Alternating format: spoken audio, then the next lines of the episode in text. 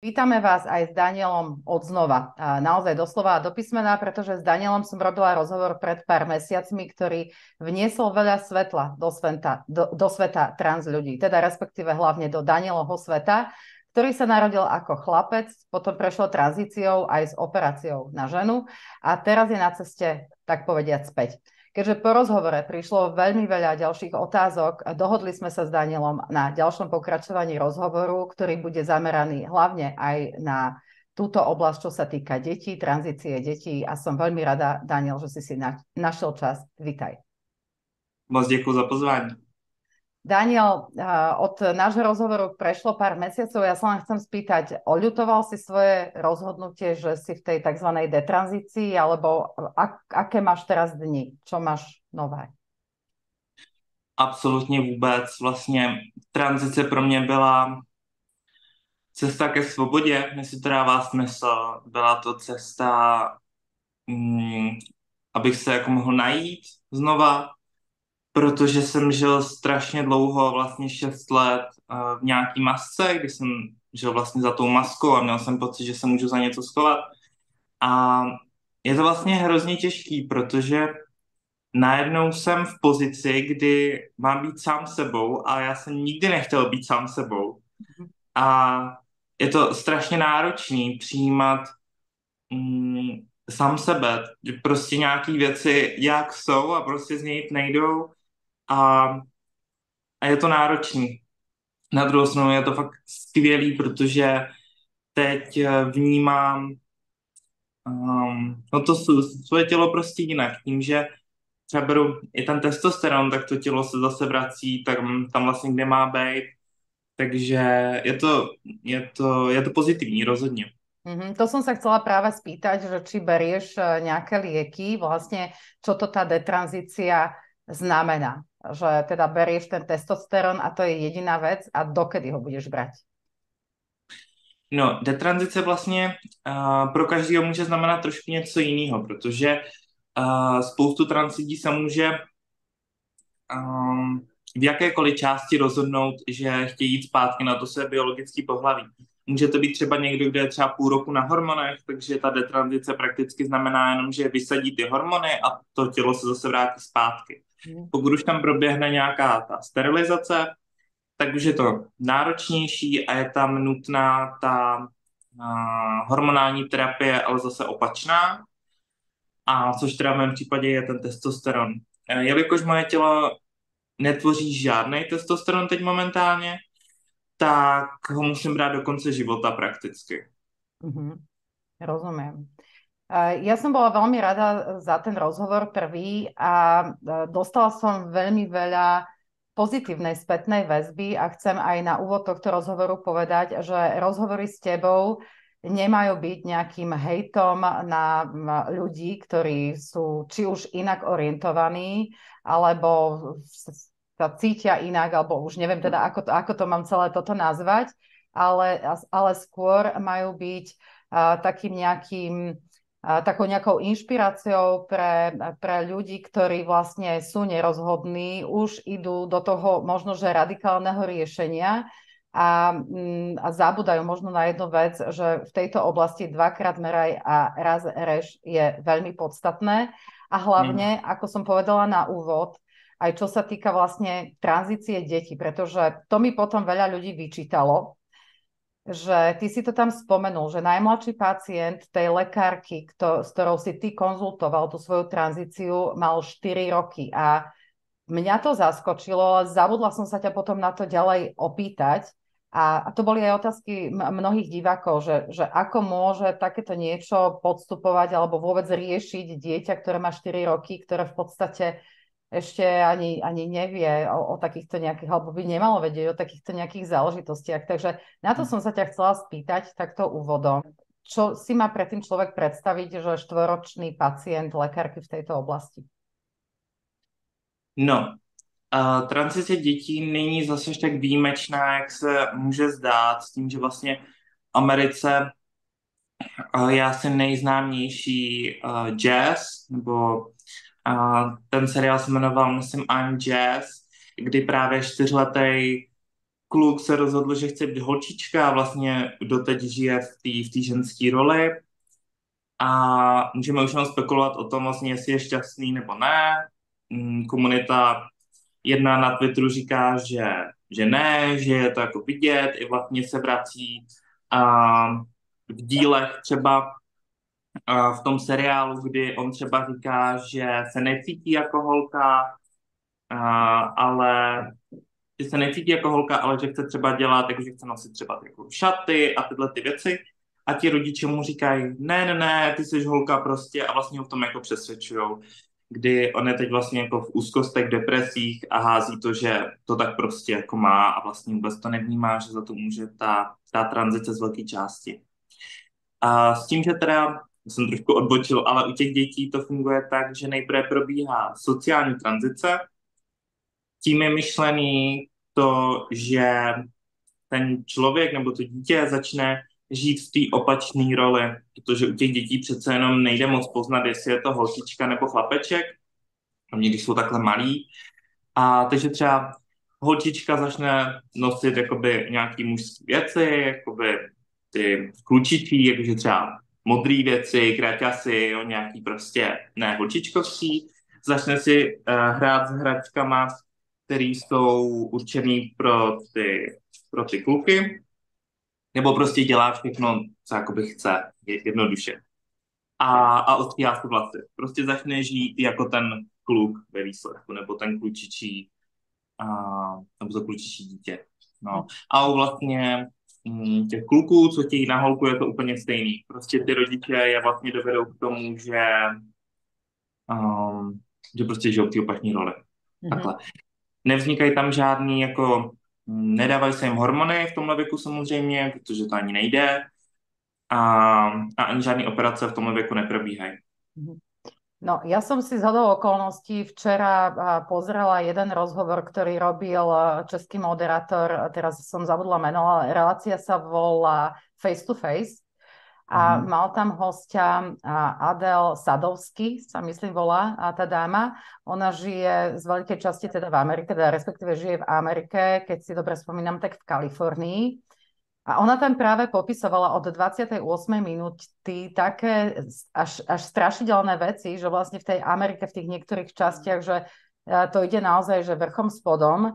A tým, že ona má malé dieťa a dala ho teda do súkromnej škôlky a školy, že tam sa ich to až tak netýka, ale vraj e, v tých štátnych školách už je to doslova a dopísmené až tak, že keď dieťa príde s takýmto nápadom, tak keď ho rodič v tom nepodporí a začne mu klásť otázky, že ako to myslíš naozaj, ale veď uh, skúsme sa o tom porozprávať, uh, že tie deti im uh, dokonca sú odobraté že mm-hmm. skrátka, že tí ro, rodičia riskujú, čiže musia vlastne všetci túto, ona to aj tam už nazývala, že agendou uh, akoby podporovať, pretože potom vlastne uh, sa im dejú takéto veci a zdá sa jej, že, že toto smeruje už, už aj k nám a aj preto som vlastne chcela tento rozhovor s tebou urobiť, že aby sme tú diskusiu a debatu otvárali, pretože existuje tu existujú tu tisíce rodičov, ktorí jednoducho nemajú nič voči gejom, lesbám, skrátka opačne orientovaným ľuďom, mm. ale až oprávnene sa už začínajú obávať o, o vlastne vývoj uh, svojich vlastných detí. Že nevedia, ako s nimi tie veci komunikovať, tak, aby, aby to aj tie deti v podstate pochopili správne celé. No, v Kalifornii vlastně vydali zákon, který říká, že pokud se nějaký člověk nebo dítě, to je vlastně jedno, začne, začne o sobě prohlašovat, že je vlastně trans, že se cítí v tom opačném pohlaví, tak dokonce lékař nesmí um, toho člověka vést tou cestou sebepoznání třeba. Jako dojít k tomu, jako proč se tak cítíte, pojďme jako do toho dětství, pojďme se o tom pobavit. To je zakázaný a ten lékař může přijít o licenci, je to prostě zakázaný postup. A přijde mi to jako fakt šílený, protože třeba jako ten rodič, který má třeba to 15-letý dítě, který se rozhodne jít mm, touhle cestou a vlastně vlastně nemůže ani probrat, protože je to vlastně zakázané. Protože vlastně tranzice je, je brána jako to jediné řešení pro, pro člověka, který má pocit, že to jeho, že se jako necítí dobře v tom pohlaví. Jo, a vlastně už se vlastně nesmí se vůbec řešit nějaký příčiny. Nehledě na to, že v Americe vznikají uh, kliniky, které se jmenují gender clinics. To jsou kliniky, které vznikají jenom pro mm, transsexuální lidi na, na diagnózu tyhletý, um, tyhletý psychické poruchy. A je to hrozně zajímavý, protože když si to tak vezmeš, tak to, že já se cítím v jiném pohlaví, neznamená, že to tak je. Já můžu mít jakoukoliv jinou poruchu, ale já se vlastně jako ten člověk, co se tak jako cítí, já se vlastně rozhodnu, že jdu do té gender clinic, do té jako pohlavní kliniky, kde mi to teda potvrdí, protože oni neřeší nic jiného, takže prakticky 99% lidí jako to vlastně teda jako řekne, ale každý řeknou ano, je to tak, protože to nemůžou spochybnit, protože je to zakázaný a, a už vlastně najedou a, na, a, na tu tranzici jako takovou, takže vytělesnou tranzici. Což mi přijde fakt jako šílený. A s tím, že těchto klinik se nano objevily tisíce po Americe. A tohle právě ukazuje na to, že to opravdu je trend, který se rozrůstá obrovským způsobem. A mě to teda přijde šílený. Uh, myslím si, že to způsobený tím, že Amerika je teď, nebo USA je teď momentálně hodně liberální. To si myslím, že je velký problém, protože přijímají všechny tyhle ty věci bez toho, aby to někdo mohl spochybnit vlastně. Tam se jako nic nesmí spochybnit. Žádná minoritní skupina uh, nebo žádný minoritní skupině se nemůže říct, jako, že je to vlastně jako špatně nebo něco takového. A Německo třeba je teď taky velmi liberální a tyhle věci se tam um, začínají rozrůstat taky. A taky mám pocit, že to přichází i k nám uh, do České republiky, protože mám třeba klientky, který vyučují na, na základních školách nebo na středních a oni třeba říkají, že děti, který, eh, kterým je teď zhruba 12 až 15 let, že v těch třídách se jako třeba 3-4 lidi identifikují jako transexuální nebo nebinární jo, v jedné třídě. To, je, to je prostě šílený. Jo, takže už se nebavíme o tom, že by to byla diagnóza, ale spíš nějakým způsobem ten člověk mm, se v tom takzvaně najde. Hmm. A, a to je přesně hrozně nebezpečný u těch dětí, protože čtyřletý nebo i starší děti, jo, nebo když se budeme bavit o 4 až 6 let, tak to jsou děti, které chtějí být astronauti, popeláři a vlastně vůbec neví, co, co to znamená. Jo? Holčičky chtějí být princezny a no a kluci už si představují, jako, že si postaví dom, doma raketu a prostě tyhle ty věci. A taky jim to vlastně jako nevěříme. Jo, taky říkáme, jo, jo, no to víš, jo, až budeš velký. No, protože je udržujeme v té nějaké fantazii. Mm-hmm. A teď vlastně tahle ta fantazie v nich je i s tím pohlavím. A přece jenom já si myslím, že člověk do, do poměrně jako pokročilého toho pubertálního, myslím, pokročilého věku, vlastně ani jako nechápe, co to vlastně znamená být muž nebo žena. Kdy vlastně jenom vnímáme nějaký uh, stereotypy toho pohlaví. Jo, hmm. takže za mě já si myslím, že dítě, takhle malý, třeba chlapeček, který řekne, že chce být holčička, tak já si myslím, že to znamená, že chce dělat takový ty stereotypní holčičí věci. Třeba uh, nosit čaty, nebo já nevím, nos, nosit růžovou, nebo hrát si s panenkama. Často, když se rodiče zeptají tohohle dítěte, tak je to úplně jako jednoduchý řešení. Jo, kdy mu třeba řeknou, tady máš autíčka, no ale jeho segra třeba si hraje s panenkama, anebo s kočárkem a on to chce dělat taky. Mhm. No tak řekne, já chci být taky holčička, protože si s tím vlastně jako chci hrát. No ale třeba kdyby to řekl v Americe, tak už vlastně jako no už je u, u toho gender odborníka a už vlastně prochází tranzicí.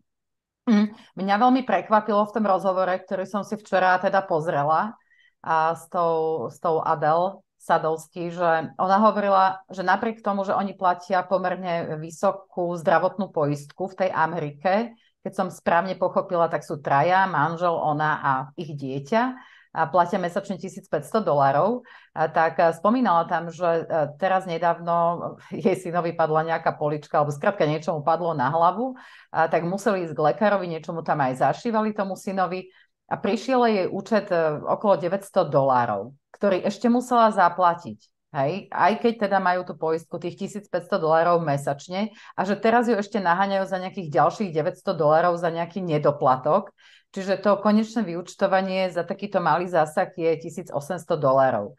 A ona teda hovorila, že tie, tieto zákroky, toto, čo tu ty e, popisuješ, alebo o čom sa teraz rozprávame, sú úplne, že plne hradené z toho amerického verejného zdravotníctva, ktoré vám nezaplatí naozaj nič, že tam keď človek e, fakt má aj rakovinu a nemá na to peniaze, tak jednoducho smola, e, nechajú ho zomrieť. E, čiže to ma tak na tom zaujalo, že sú ochotní vlastne toto celé hradiť, pričom tam sa jedná o 15 až 30 tisícové položky za tie operácie, teda takto nejako to tam ona, ona popisovala, neviem tie presné čísla.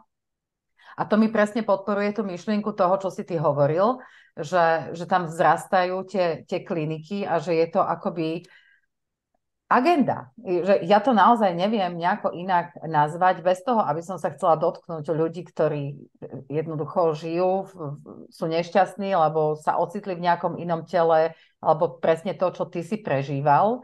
Len otázka je, že vlastne ako im takéto niečo pomáha a kam to dostáva celú tú ostatnú spoločnosť, keďže ako ty hovoríš, sa nemôže vlastne ani nie že spochybňovať, ale ty sám si vravel, že teba keby sa boli pýtali, keby boli prípadne kvázi spochybňovali to, čo ty chceš urobiť a, a kladli by ti tie otázky, že ty by si sa možno zoperovať nenechal, ale že teba vlastne tiež nechali tak nejak hladko si k tomu došli. Je to tak? Hmm. Určitě. Já si úplně jako nejsem jistý, jestli v USA tyhle operace hradí veřejné zdravotníctví. Ona, ja viem, ona že... To, prepač, ona to tak hovorila, teraz je to nejaký aktuálny rozhovor, takže ja len vychádzam z toho, že žije v tej krajine a, a asi tie informácie má. Jasný, jasný. Co vím já, tak vlastně nějaký zdravotní pojišťovny tohle proplácely. V Kanadě tohle určitě proplácí zdravotní pojišťovna, ale v Americe si myslím, že to neproplácí všechny. Na druhou stranu mohlo se to změnit. Co já vlastně vím, tak vlastně Biden um, podepsal nějaký obrovský, jako fakt to byly obrovský částky na právě podporu těch, těchto jako gender clinic. Mm-hmm. A na obecně vlastně terapii uh, transsexuálních lidí, to znamená na ty tranzice. Takže je možný, že se, že se to, tohle změnilo. Mm-hmm. Uh, mm, Ty si vyrastal v rodine, kde teda nie úplne si mal tie najlepšie podmienky, ktoré si, ktoré si mohol mať, alebo ako si vlastne človek vie predstaviť. A keď vlastne kvázi zlyháva rodina v niektorých veciach, alebo tá, tá výchova, a, tak by vlastne mali nastupovať a, a, tie inštitúcie, ktoré sú založené naozaj a, na odborníkoch a na tých odborných a, hľadiskách a zlyhávajú inštitúcie a, a odborníci práve, myslím si, že fakt pod tým tlakom témy LGBT, že sa boja, že keď to budú nejako komunikovať, že budú onalepkovaní už aj tu u nás a budú roznesení po, po médiách? No, já si myslím, že takhle jednoduchý to úplně není. Uh-huh. Uh, co se týká uh, transsexuálních lidí, je to obrovský biznis je to opravdu obrovský biznes, protože tam jsou třeba věci, do kterých ani my nevidíme a upřímně, já kdybych se o to nezajímal, tak do toho taky nevidím. A občas si říkám, že bych do toho rád neviděl, protože občas jako fakt kroutím hlavou, kdy uh, takhle, ony se ty částky samozřejmě můžou mírně lišit. Každopádně uh, operace v České republice jsou hrazené uh, ze veřejného zdravotnictví, nehledě na to, kolik ten člověk platí za to zdravotnictví. Jo. Takže to je vlastně jako další věc, protože člověk s minimálním mzdou, který odvádí minimální zdravotní pojištění, může na tu operaci úplně stejně jako někdo platí velký zdravotní pojištění. S tím, že v Česku se ty operace pohybují nebo co za to zaplatí pojišťovna, tak je zhruba 100 až 150 tisíc korun a v Motole se operují, myslím, čtyři, to asi bude víc, možná 4 až 7 operací týdně, takže si můžeme dopočítat, kolik vlastně mhm. ta, ta nemocnice získá peněz, že jo, máme to samozřejmě krát 4, nehledě na to, že lékaři, což je něco, o čem se vlastně vůbec nemluví a kdyby nebyli investigativní novináři, tak o tom vlastně jako nevíme, tak ti lékaři, kteří se věnují těmhle těm pacientům, tak podle těchto těch informací od toho investigativního novináře, tak vlastně ještě dostávají provizi za to, že vlastně dovedou toho klienta do té nemocnice. Já mám to vlastně jako z několika zdrojů, nehledě na to, mm, samozřejmě není to žádný oficiální zdroj, to bych chtěl říct, zase ať se toho jako někdo vyloženě nechytne. Ale tohle jsou všechno věci, které tam jsou za jednu terapii dostane sexuolog zhruba nějakých 900 korun za půl hodiny. Jo, kolik vezme za den klientů? 10? Jo, zase prostě ty peníze jsou opravdu velký a, a fakt se to jako točí, nehledě na to, že udělají vlastně celoživotního pacienta, takže vlastně pak tam nastupují zase a, ty výrobci těch léků nebo distributoři a opravdu je to velký biznes. Myslím si, že spoustu lékařů uh, se tomu začne věnovat kvůli tomu, že to jsou peníze. Znám operatéry, kteří operují právě transexuální lidi, třeba dělají obličeje nebo různé plastické operace a třeba nesouhlasí dokonce s tou diagnózou, říkají, že nevěří na transexualitu, ale prostě to vydělává peníze, je to stabilní přísun klientů, prostě takhle to je. Uh, mám známí lékaře, který samozřejmě neřeknou to do veřejně, to je jasný, protože hmm, uh, podle Evropské unie hmm, Dokonce podle Evropské unie bychom v České republice měli uznávat změnu pohlaví bez operativních změn. Mm-hmm. Česká republika to vlastně tomu ještě brání, což já se vůbec nedivím, protože tak liberálně ještě momentálně nejsme a doufám, že, že jako nebudem, protože to je naprostá katastrofa ale rozhodně je to obrovský biznes a myslím si, že právě spoustu lékařů tomhle tom jede kvůli tomu, že z toho mají velký peníze. Ono je to vlastně poměrně jednoduchý. A myslím si, že třeba ze začátku, když se někdo těma lidem začne věnovat, takže to možná myslí dobře a potom právě zjistí, kolik mu to může vydělat a, a pak až se to zvrhne. Um, což ale zase ne všichni psychiatři nebo psychologové podporují transexualitu jako takovou. Ono se to tak může zdát, protože ten transexuální člověk nebo ten člověk, který ho trápí ta, tyhle ty pocity, tak většinou jde k tomu lékaři, o kterým ví, že se tomuhle věnuje. Takže pak tu diagnózu dostane. Na druhou stranu znám lékaře, který opravdu, um, jak bych jsem říkal, třeba na tuhle diagnózu vůbec jako nevěří. Jo, takže ten člověk tam tu diagnozu prostě nedostane a vlastně dostane diagnózu jako buď právě jako já, tu hraniční poruchu, nebo PTSD, jakože posttraumatickou poruchu um, a další. Mm-hmm. Takže... Ja, no, ja som sa dočítala ešte teda, lebo robila som si prieskumy, než, eh, než som išla robiť tento druhý rozhovor s tebou. A narazila som na takú vetu, že transgenderizmus sa dosadzuje z hora, je hnutím vládnucej elity. A toto tvrdí napríklad aj sociológ z, z Oxfordu, uh, Michael Biggs. Čo si teda o tom myslíš ty? Že, že je to naozaj takto, akoby, že z hora uh, dosadzované? Ako tá agenda? Hm. To je, to je dost dobrá otázka. Těžko, těžko říct. Já jsem na tím upřímně takhle asi jako nepřemýšlel. Já jsem si přemýšlel nad tím, jakoby pro koho je tohleto vlastně jako dobrý. Mhm. Jo, jako proč vůbec je to jako transexualita, protože můžeme, mohli přijít vlastně s čímkoliv jiným, pro zrovna transexualita, ale těžko říct. Hej, No ja, lebo ono to potom pokračuje. Ja som sa pozerala aj na nejaké ďalšie výsledky štúdií A dáta a štúdie dokazujú, že zmena pohľavia nič nerieši, ani čo sa týka nejakého následného zdravia a úzkosti.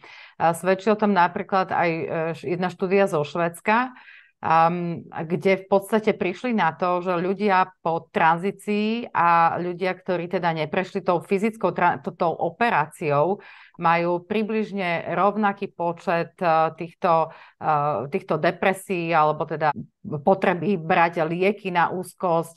Uh, dokonca to vychádza tak, že v niektorých prípadoch a tá vzorka bola rovnaká, že mali tisíc ľudí, ktorí neboli operovaní a tisíc ľudí, ktorí boli operovaní, tak tí po operácii boli na tom ešte o nejakých 20-30% horšie v mnohých tých aspektoch. Ale čo sa týka samovrážd alebo pokusov o samovrážd, tak tam je to skoro o 100% viacej ako ľudia, ktorí tou tranzíciou neprešli. Že vlastne mm, častokrát totiž to počúvame, že, tí že pre, pre tých ľudí je to jediná cesta, ako vlastne prežiť šťastný život, ale štúdie, ktoré teda, ktoré vychádzajú, a teda ja som sa chytila tejto zo Švedska zrovna, tak, tak tomu tak nenasvedčujú. S čím sa stretávaš ty? Um, já s tím tím naprosto souhlasím a s těma studiemi je to strašně náročný, protože jakmile tuto informaci vypustíš do světa, tak zase nějaký ten liberální transaktivista uh, tak jako ukamenuje zase jinou studii, která dokazuje opak. Mm-hmm. Ono strašně záleží, kdo tu studii financuje. Tak jako, uh, měli jsme tady léky, které způsobovaly rakovinu, autoimunitní onemocnění, nemyslím teď momentálně na, na transsexualitu, a procházeli jenom proto, že ta studie byla podplacená. Úplně stejně to funguje s transsexualitou. Jakmile někdo chce najít pozitivní vzorek, tak ho najde. Hmm. Na druhou stranu je strašně často ten vzorek bývá, on prostě není nestraný. A, a nebo ty studie jsou hrozně krátkodobý. Já jsem udělal teď rozhovor s Voltem HRM, což je a vlastně první, řekněme mm, aktivista, který jde proti této transpropagandě, který je snad 45 let po operaci nebo něco takového. Teď je mu 82 let, je to skvělý člověk a, a má stránky, které právě pomáhají těmhle těm detrans lidem, je to sexchangeregret.com a on mi říkal, že podle studií je to tak, že třeba spoustu uh, transaktivistů říká, že ten, že vlastně nikdo nelituje vlastně ty operace, že je to hrozně raditní, že je to pod 1%. Jo, ono to je pod 1% v prvních pěti letech. Samozřejmě, protože ten člověk je v euforii. Všichni to mm, popisují stejně. Je to prostě euforie, je to naděje toho, že se, že se něco změnilo, a potom člověk přijde na to, že se nezměnilo vůbec nic, že mu ještě hůř, protože najednou řeší ty problémy spojené s, tou, s tou tranzicí, a který třeba do té doby vnímal, ale říkal si, že jo, ono je to v pohodě, já to zvládám, ale pak opravdu přijde na to, že třeba i ten nějaký intimní život se, se mnohem zhorší, nebo ta sociální úroveň se zhorší, všechny tyhle ty věci. A když jdeme, mm, když vlastně budeme zkoumat lidi, kteří jsou třeba 10 let po operaci, 15 let uh, po operaci, tak ten rate je opravdu velký, s tím, že se bavíme klidně i o jako 20% pouze vlastně v tom, uh, v té studii. Mm-hmm. To je opravdu šílený číslo.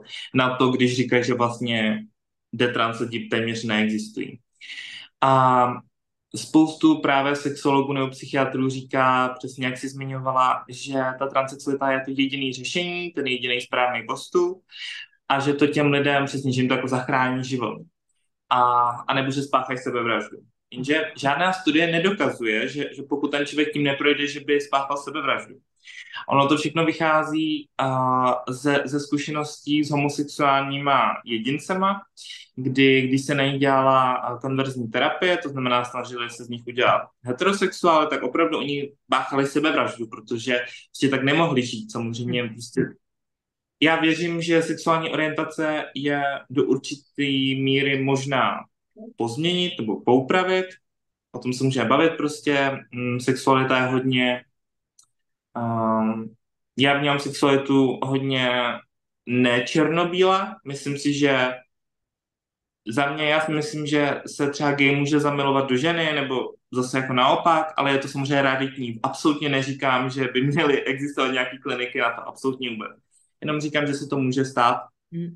To není tak, tak černobílý. Každopádně oni teda vycházejí z toho, že oni opravdu tím tím trpěli, protože prostě hm, konverzní terapie na homosexuálních lidech prostě nefungují.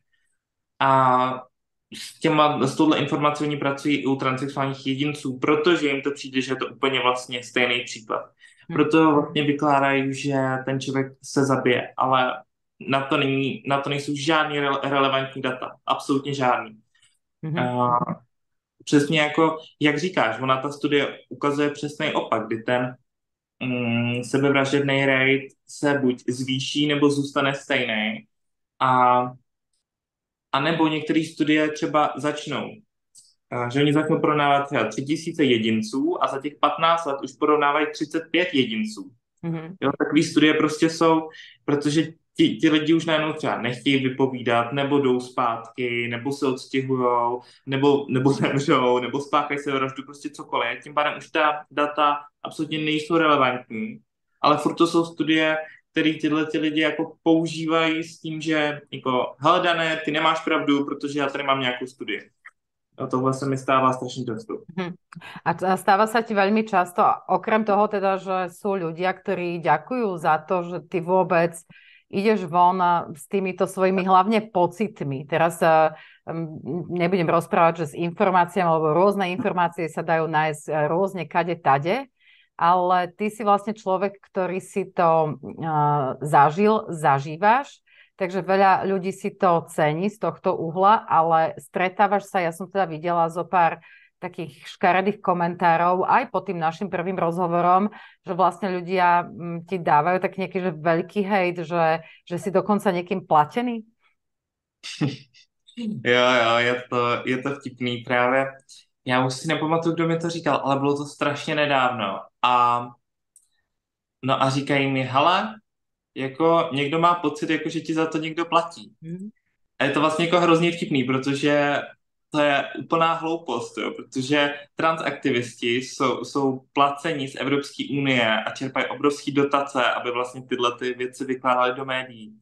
Já tohle všechno dělám zdarma, já, mě nikdo neplatí, protože kdo by za tohle platil? Vlastně to, co říkám, jde absolutně proti tomuhle výdělku a myslím si, že jako, jako ve výsledku, komu by to hrálo do karet, to, že já říkám, že tranzice nejsou ideální řešení. To je prostě úplná hloupost.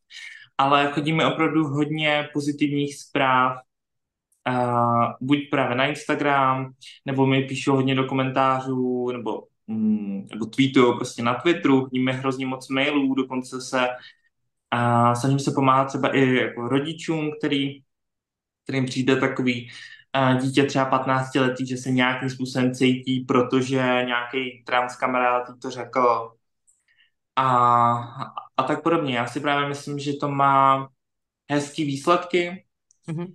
a takže tak, co se týká toho hejtu, mně je to ve výsledku úplně jedno. Jako mně je to absolutně úplně jedno, protože já tam vnímám tu stranu té pomoci. Já se snažím ten svůj příběh předat dál jenom kvůli tomu, abych zabránil tomu, že ten člověk udělal nějakou chybu, protože nikdo o tom nemluví. A mě, když já jsem šel do tranzice před těmi šesti lety, jo, je to šest let, tak, o, přes šest let, tak, že jako nikdo o tom nemluvil. Hmm.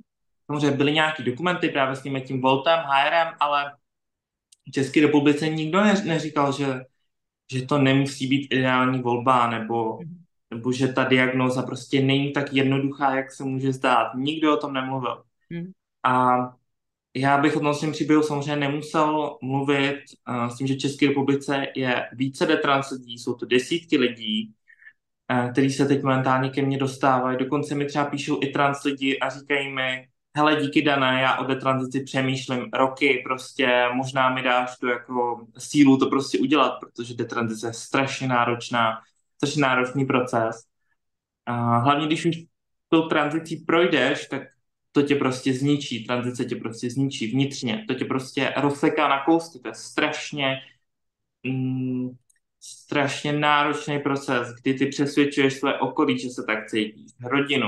Teď tě opustí všichni přátelé, můžeš přijít o práci, může tě opustit rodina a najednou zjistíš, že to byla chyba a spoustu těle těch trans lidí právě zůstane v té roli, protože se bojí, že kdyby řekli, hele, já jsem udělal chybu, takže tihle ti všichni lidi si řeknou, Ježíš Maria, jako co prostě děláš, jo? Hmm. Jakože ty si to vymýšlíš.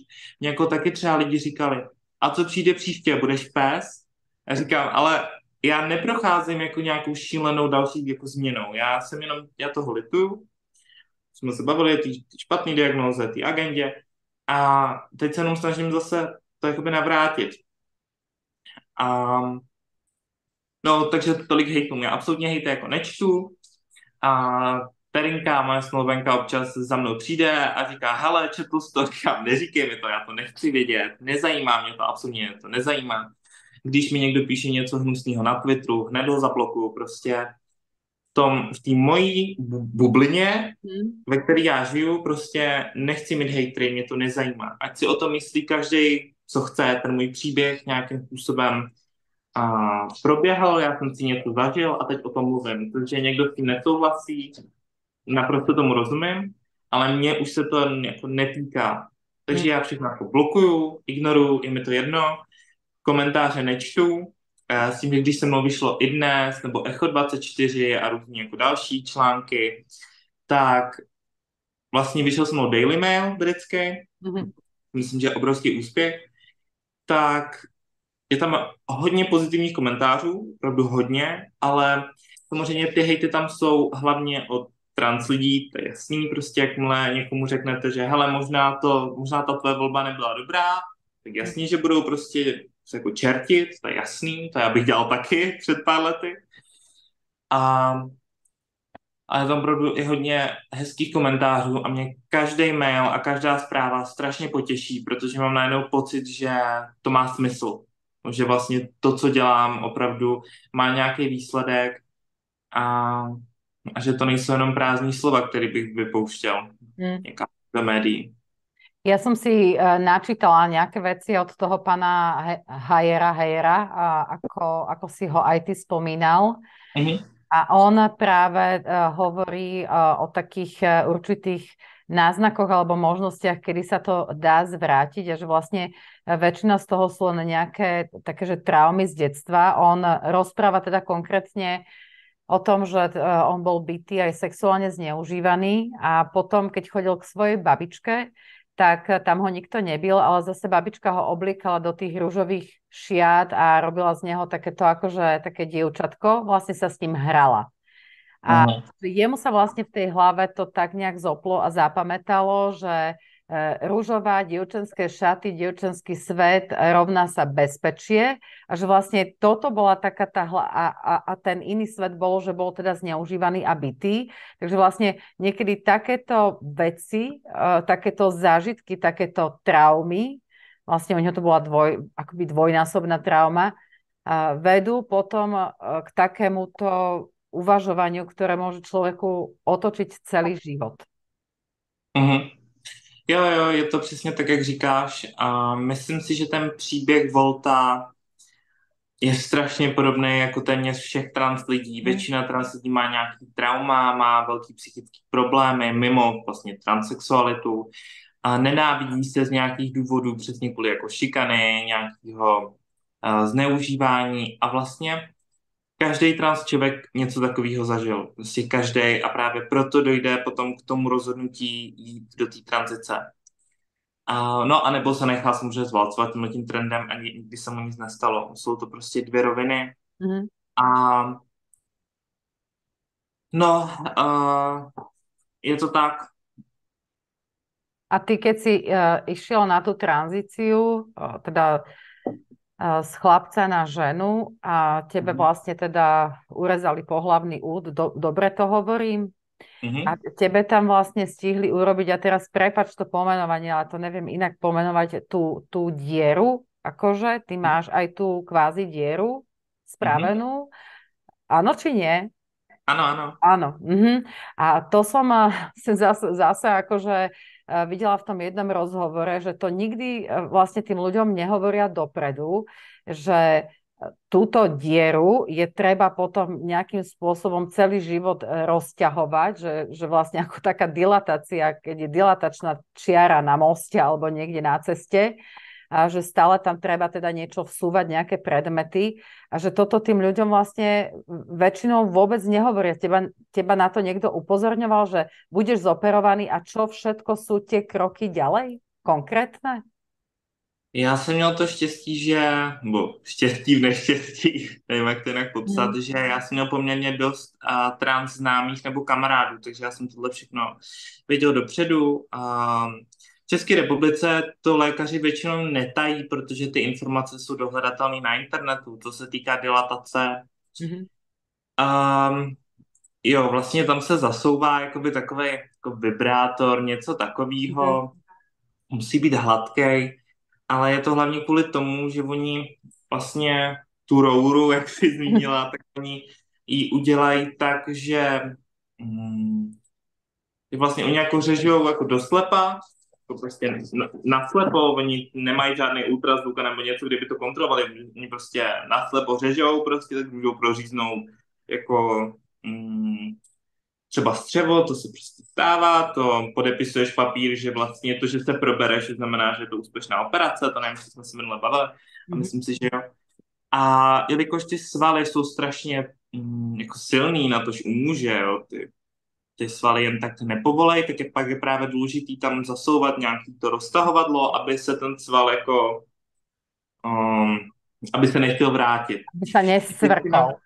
Přesně tak. Většinou to stačí dělat tak krok v kuse, potom pokud tenhle ten člověk má nějaký normální sexuální uh, život, nějakou penetraci, tak to není potřeba dělat ale já si myslím, že tam jsou jiný problémy spojený s tím letím, než jako dilatace jako taková. Mm-hmm. Dilatace může být bolestivá ze začátku, na druhou stranu třeba u mě to tak nebylo. Vlastně u mě tím, že to tam pan doktor poměrně rozmasakroval, tak uh, jsme se bavili, že moja práce trvala jednou tak dlouho, mm-hmm. tak já jsem tam vlastně jako dole necítil strašně dlouho jako nic, tam žádný nervy jako nebyly, takže to vlastně teprve všechno se jako vracelo jako do normálu, takže mě to nebolelo, protože tam nebylo, co by mě mělo bolet. Hmm. Když jsem to necítil, ale uh, větší problém tam je třeba ten, že v té jako nový rouře, uh, tak ona je dělána z kůže, je to vlastně uh, kůže prostě z toho penisu, která se dá na ruby a strčí se dovnitř. Je to hrozně vlastně jako jednoduchý jako proces. Takže velikost té roury je plus minus velikost penisu minus zhruba 2-3 cm. Jo, takže pokud třeba do toho jde, třeba, že v těch čtyřech letech začne tam to dítě vlastně s, to, s, to, s tou sociální tranzicí, potom ve 12-13 letech začne brát blokátory puberty, který se, a teď jsou na to studie, že to způsobuje obrovský problémy, co se týká eh, vývoje třeba pohlavních orgánů, vývoje obecně toho těla, vývoje mozku, ono to dokonce pozastavuje vývoj mozku, takže není to úplně dobrý, včetně nějaký rakoviny, zase prostě není to dobrý. V 15 nebo 14 ten člověk, myslím si, že v 15 dostane hormonální terapii, takže ten pohlavní orgán se nemá kdy vyvinout prostě, takže třeba u toho kluka, který chce být holka, tak u něho to, to třeba velikostně zůstane na nějakých třeba 6-7 cm, takže po té operaci má ten člověk vlastně tu rouru ve velikosti 5 až 4-5 cm, mm-hmm. jo, takže je to úplně vlastně k ničemu. Ale ten problém toho, když ta operace je takzvaně úspěšná, to znamená nic nerozpadne, ten člověk se nepočurává a podobně, tak furt se řeší to, že uh, tím, že je ta roura vlastně z kůže a kůže se loupe mm-hmm. přirozeně, kůže se obměňuje, mm-hmm. tak i vevnitř se ta kůže obměňuje. Jo, takže se tak už je vlastně jako loupe. Nehledě na to, že spoustě vlastně trans lidem vevnitř vlastně rostou chlupy. Jo, a to je vlastně taky jako neřešitelný problém, protože tam se nedostaneš laserem, tam to nemůžeš vlastně nějak jako řešit. Uh. Další, věc, no, další věc je ta, že se tam dostávají třeba bordel, jo, to může být různý vlasy, chlupy, moč se tam třeba dostává, jo, která tam prostě zůstane, takže Jo, takže opravdu těch bakterií tam může být hodně. Tohle, abych to neříkal, že by to bylo jenom nechutný, tohle to se dá řešit nějakýma jako a nějakým jako proplachováním tohle. Dá se to udržovat čistý. Každopádně mám spoustu tranzití, který tohle odmítají dělat, takže si asi umím představit, jako v jakém stavu to je. Vůbec ne, nebavíme o tom, že by to byl nějaký jako pohlavní orgán, nějaký funkční. Prostě mm-hmm. je to opravdu jenom plastická operace, která vytvoří nějakou atrapu a s tímhle problémem. Uh, ta roura se dá dělat i ze střeva, každopádně pak to smrdí, taky to není úplně dobrý. A nebo z pobřišnice. Pobřišnice je vlastně takovej, um, taková slizká část, která odděluje ten tuk a sval a vlastně vnitřní orgány uh, v břiše, tak to se dá laparoskopicky oddělit a z toho tu rouru udělat. Nehledě na to, že to dělá jenom jedna, uh, myslím, klinika na světě, která je v Indii. A a zase, co bojíme o tom, že je to jenom atrapa, na druhou stranu funguje tam lubrikace, je to trošku lepší, ale České republice se dělá buď ta technika ze střeva, ale minimálně, to mě lékař třeba rozmluvil, mm-hmm. a, a nebo právě tam ta takzvaná peniální inverze, to znamená, že se dovnitř vlastně strčí ta kůže. Mm-hmm.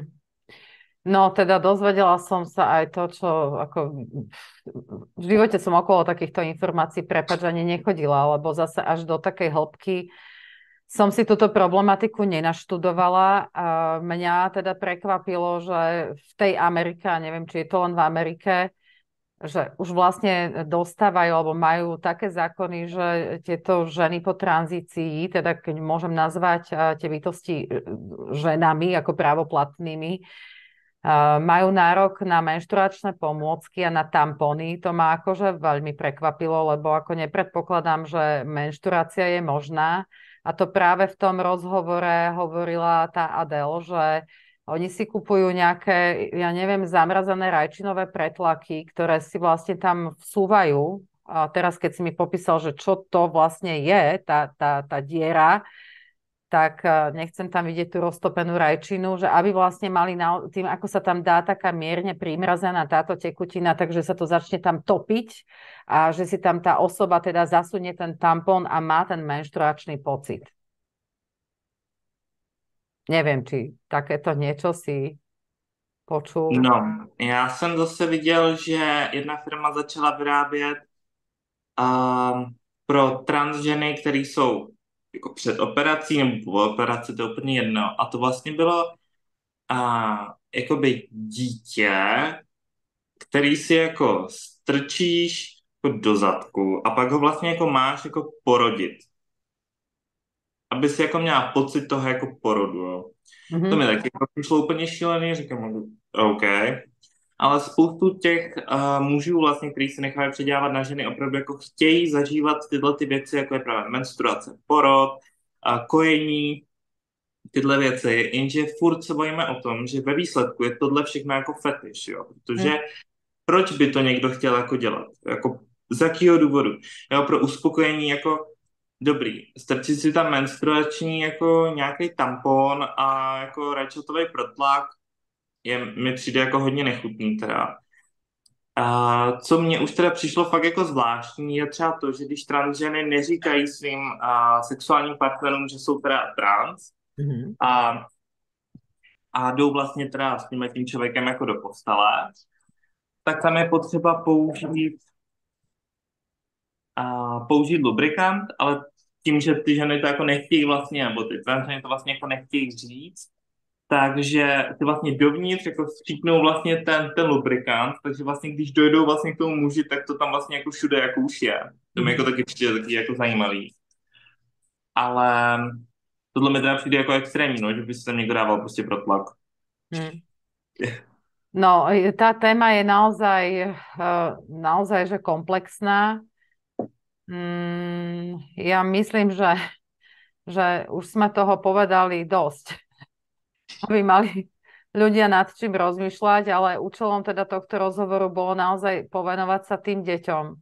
Tomu, mm. že čo vlastne, a k tomu by som chcela možno, že prejsť takto na záver, že keď nás teraz počúva niekto, koho dieťa sa tak povediac hľadá, lebo ja v svojom okolí mám niekoľko takých ľudí. Čo by bola rada Daniela Bleka pre takéhoto rodiča? Já už jsem to vlastně říkal v minulém videu. Já si myslím, že je strašně důležitý to dítě poslouchat, naslouchat mu. A s tím, že transsexualita je hrozně jako jednoduchý řešení. Jo? Je to vlastně, že ten člověk si řekne, jo, dobrý, já to dítě vlastně nebudu řešit vlastně jako trans, tím se vlastně všechno vyřeší, jenže takhle to prostě nefunguje. A každý dítě je nějakým způsobem unikátní, má unikátní nějaké potřeby a je pak potřeba k němu přistupovat individuálně a ta tranzice je opravdu to poslední řešení, který by vůbec to dítě nebo ten rodič měl zvažovat a fakt je strašně důležitý prostě se tomu dítěti věnovat a když má tenhle ten problém, tak fakt s ním probírat, proč se tak cítí a rozebírat jeho problémy, které se možná tomu rodiči zdají třeba banální, ale pro to dítě jsou jako strašně důležitý. Hmm. Hej, lebo v princípe tá Amerika eh, je pre mnohých ľudí stále takým nejakým, že vzorom. tak neviem, či, či skutočne je a chceme, aby bola vzorom v tejto oblasti, tak ako sme to tu dnes popisovali a vychádzali sme naozaj z reálnych vecí a informácií, ktoré, ktoré sa sem dostavujú od ľudí, ktorí tam žijú, alebo informácií, ktoré máš ty, lebo vlastne túto tému sleduješ už aj s spomínaným pánom, ktorého sme tu teda v mnohom, v mnohom citovali. Hmm. Daniel, uh, ja ti želám veľa, veľa zdravia, aby si, aby si bol šťastný, aby si našiel to šťastie nejak vo, vo, vnútri seba, keď uh, to je asi to najpodstatnejšie. Moc děkuju. Aby sa ti naďalej darilo aj, uh, aj v tvojej práci uh, dámskeho kaderníka, ktorého, ktorého robíš, ale aj v tomto svojom uh, dovolím si povedať, poslaní, ktoré si si našiel, či už navždy, alebo len na, na istú dobu, aby, aby si to, čo chceš zo seba vydať, dal tak, aby sa plnil ten tvoj zámer, že chceš tým ľuďom naozaj v dobrom tú osvetu predniesť pred oči tak, aby keď sa budú rozhodovať, sa rozhodovali naozaj na základe informácií komplexných. Já ti moc děkuju za, za tenhle ten rozhovor a za a, a za možnost vlastně sdílet tuhle moji zkušenost. Mm. Děkuju. Potešenie na mojej strane a vravím, a chcela som urobiť eh, tento rozhovor aj a práve preto, že ľudia sa pýtali, mali ešte nejaké teda ďalšie otázky k tomu a, a chcela som, aby tí diváci a poslucháči, keďže sa tento rozhovor uh, stretol naozaj s dosť obsiahlým publikom, a dostali tie odpovede na otázky. Tak e, ďakujem ešte raz, želám ti, želám ti krásne leto a, a všetko dobré. Nech sa ti darí. Děkuju, tebe taky.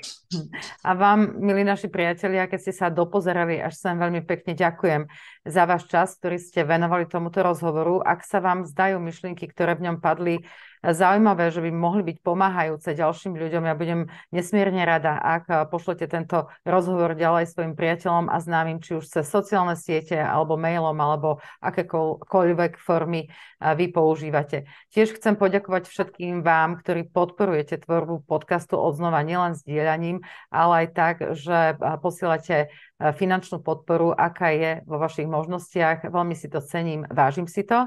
A chcem ešte povedať, že na konci oktobra, 28. oktobra, budem mať na Slovensku vzácných hostí z Čech a zo Slovenska, pretože chystáme prvý festival, festival Odznova v pravdivosti a mojimi hostiami budú z Čiech Anna, profesorka Anna Hogenová, profesor Max Kašparu a zo Slovenska Larry Veleslav Švec a Bea Hlohovská. Verím, že sa budeme mať spolu na čo tešiť. Listky už sú v predaji a informácie, tak ako aj ostatné informácie dám pod toto video. A to je pre túto chvíľu odo mňa a aj od Daniela všetko. Všetko dobré. Majte sa krásne. Ďakujem.